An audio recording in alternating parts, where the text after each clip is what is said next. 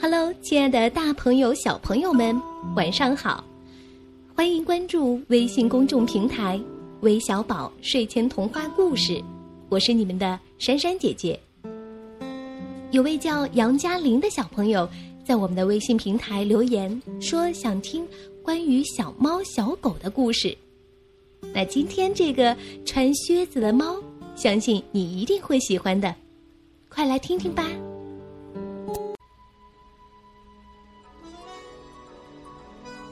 一个磨粉匠给他的三个儿子留下了自己仅有的财产：一盘石磨、一头驴子和一只猫。三兄弟既没有请公证人，也没有雇辩护人，就很快分了这些东西。如果雇请这些人，这点可怜的遗产还不够付他们的酬金呢。大哥拿了石磨。二哥得了驴子，而小弟弟只分得了那只猫。小弟弟拿到这么一份可怜的财产，心里很悲伤。大哥、二哥要是合伙干，就能体面的谋生了。他说：“可是我呢，即使吃掉了猫肉，再把猫皮做一副绣笼，到头来也只能饿死。”猫听了这番话，假装没听见。它稳重而严肃的对主人说：“请你不必烦恼，我的主人，只要你能给我一个口袋，另外再给我一双靴子，让我能在荆棘的路上走路，那么你就会发现，你拿到的这份财产并不像你想的那么差劲儿。”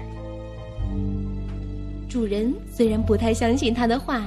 但他倒见过这只猫在捉耗子的时候能玩弄灵巧的花招，还会倒挂着身子或者躲在面粉里装死，因此他想，猫也许能帮助他摆脱贫困，所以对猫的话并没有完全失望。猫得到了所要的那些东西，它勇敢的穿上靴子，把口袋系在脖子上。用两只前爪握住袋口的绳子，到一座有很多兔子居住的树林里去了。他在口袋里放了一些米糠和莴苣，然后躺在地上装死，等待那些年轻的还不大懂得世上圈套的兔子进到袋子里来吃。他刚刚躺下，就交了好运气。一只冒冒失失的年轻兔子钻进了他的口袋里，猫立刻把绳子一拉，毫不留情的把它捉住，并且勒死了。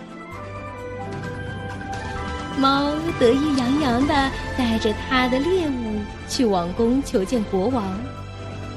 他被引进国王的住处后，向国王深深的鞠了一躬，：“陛下。”这只野兔子是我的主人卡拉巴侯爵委托我奉献给您的。哦，这是他为主人随意编造的名字。告诉你的主人，国王回答说：“我谢谢他，他的礼物使我很高兴。”第二天，猫出去躺在麦地里，还是握住那只张开口的袋子。当两只鹧鸪进到里面时，它一抽绳子。他们双双捉住了。随后，他又像上次那样把他们送给了国王。国王愉快的收下了这对鹧鸪，还赏了他一些钱。就这样，猫经常以它主人的名义向国王贡献猎物。他用这种方法干了两三个月。有一天，他得知国王要去一条河边游玩。并且带着他的女儿，世界上最美丽的公主同行，他就对主人说：“假如你能照我的话去做，你就能走运了。你只要到那条河里，我指给你的一个地方去洗澡就行了，其余的事呀，我会替你张罗的。”那位所谓卡拉巴侯爵照着猫的话去做了。心里实在猜不透猫玩的是什么把戏。他正在河里洗澡的时候，国王的马车经过河边，那只猫就拼命大叫起来：“救命呀！救命呀！卡拉巴侯爵快要淹死啦！救命呀！”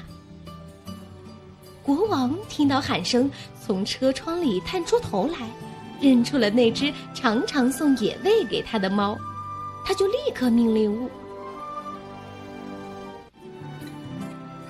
他就立刻命令卫队去抢救卡拉巴侯爵。当人们把可怜的侯爵从河里救起来时，猫走进马车，对国王说：“它的主人洗澡时来了一群小偷。虽然他大喊捉贼，小偷还是偷走了他的衣服。其实是这只调皮的猫把衣服预先藏在了一块大石头底下。”国王立刻命令管衣服的侍从选出一套自己穿的最华美的衣服，送给卡拉巴侯爵。国王向侯爵表示了深切的慰问。侯爵穿上国王的衣服后，显得更加漂亮了。国王的女儿对他产生了好感，而当他恭敬而温柔的看着公主两三眼以后，公主便狂热的爱上他了。国王请侯爵坐到自己的车里，一起去游玩。猫看到他的计策快要成功了，心里乐滋滋的，一直跑在马车前头。不一会儿，他遇见一些农民在草地上割草，就对他们说：“嗨，割草的老百姓们，假如你们不向国王说这块草地是卡拉巴侯爵的，你们都将被剁成肉酱的。”国王经过草地时，果然问起这块草地是谁的。这是卡拉巴侯爵的。割草的人们齐声回答，因为猫的话把他们吓坏了。哦，你的草地很美呀！国王对卡拉巴侯爵说：“是的，陛下。”侯爵回答：“这块草地每年收成都很好。”猫继续在前面跑，还遇到一些割麦子的人，就对他们说：“嘿，割麦子的老百姓们，假如你们不向国王说这块麦地是卡拉巴侯爵的，你们都将被剁成肉酱的。”不久，国王经过这里，问起他见到的这块麦地是谁的。这是卡拉巴侯爵的，割麦的人齐声回答。国王又赞赏了卡拉巴侯爵。猫一直在马车前头跑着，不论遇到什么人都说同样的话。由此，国王对卡拉巴侯爵所拥有的财富大为惊叹。最后，猫来到一座美丽的城堡，这座城堡的主人是一个极其富裕的妖精。原来，国王一路经过的地方都是属于他的。猫仔细打听了这个妖精是谁，他有什么本领，然后便要求和他见面，说是既然来到城堡门口，如果不进去拜访主人，就会显得非常失礼了。妖精尽力以妖类能够做到的文雅礼节来接待猫，他请猫坐下。有人对我讲，猫说：“你有变作各种动物的本领，比方说变成一只大狮子或者一头大象。”哼，没错，妖精粗鲁的回答：“我可以证明给你看。现在我来变作一头狮子。”猫看到一头狮子忽然出现在他的面前，吓得要命，连忙跳上了屋檐。因为穿着靴子，它跳起来既吃力又危险，在瓦楞上走路也很不方便。过了一会儿，猫看到妖精恢复了原形，才敢从屋顶上下来。他承认刚才被吓得胆战心惊。哦，还有人对我讲，可是我不相信。猫说：“说你还能变成最小的动物。”例如变成一只耗子啊，或者田鼠。老实说，我认为这是不可能的。不可能吗？你看看，妖精说着，马上变成了一只耗子，在地板上奔跑。猫一见耗子，立刻扑上去，一口就把它吃掉了。这时候，国王经过这里，他见到这座美丽的城堡，很想进去瞧瞧。猫听见吊桥上铃铃的马车声，就跑上前去迎接，朝着国王高声叫道：“哦，欢迎陛下光临卡拉巴侯爵的城堡！”怎么，侯爵，这座城堡也是你的吗？国王惊呼起来：“啊，这座塔楼及其周围的建筑真是美极了，让我们再到里面看看吧。”侯爵搀着公主，跟随国王进到了一个大厅里，那里已经摆下了一桌丰盛的酒席。这本来是妖精为他即将来访的朋友们准备的。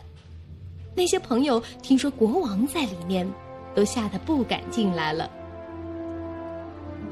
国王对侯爵的品格十分赏识，又看到他拥有巨大的财富，同时知道女儿对他非常钟情，所以他喝了五六杯酒以后，便对侯爵说：“侯爵，你愿意做我的女婿吗？”当然，这完全由你自己来决定。侯爵向国王深深的鞠了一躬，领受了国王给他的荣幸。当天晚上，他就和公主结婚了。猫从此成了大功臣，他不再捉耗子，即使有时捉一两只，那也只是玩玩而已。好了，故事讲完了。杨嘉玲小朋友，你喜欢这只聪明的穿着靴子的猫吗？不妨和你的爸爸妈妈还有你的小伙伴们一起分享这个故事吧。那我们今天的节目就到这儿了，咱们明天再见。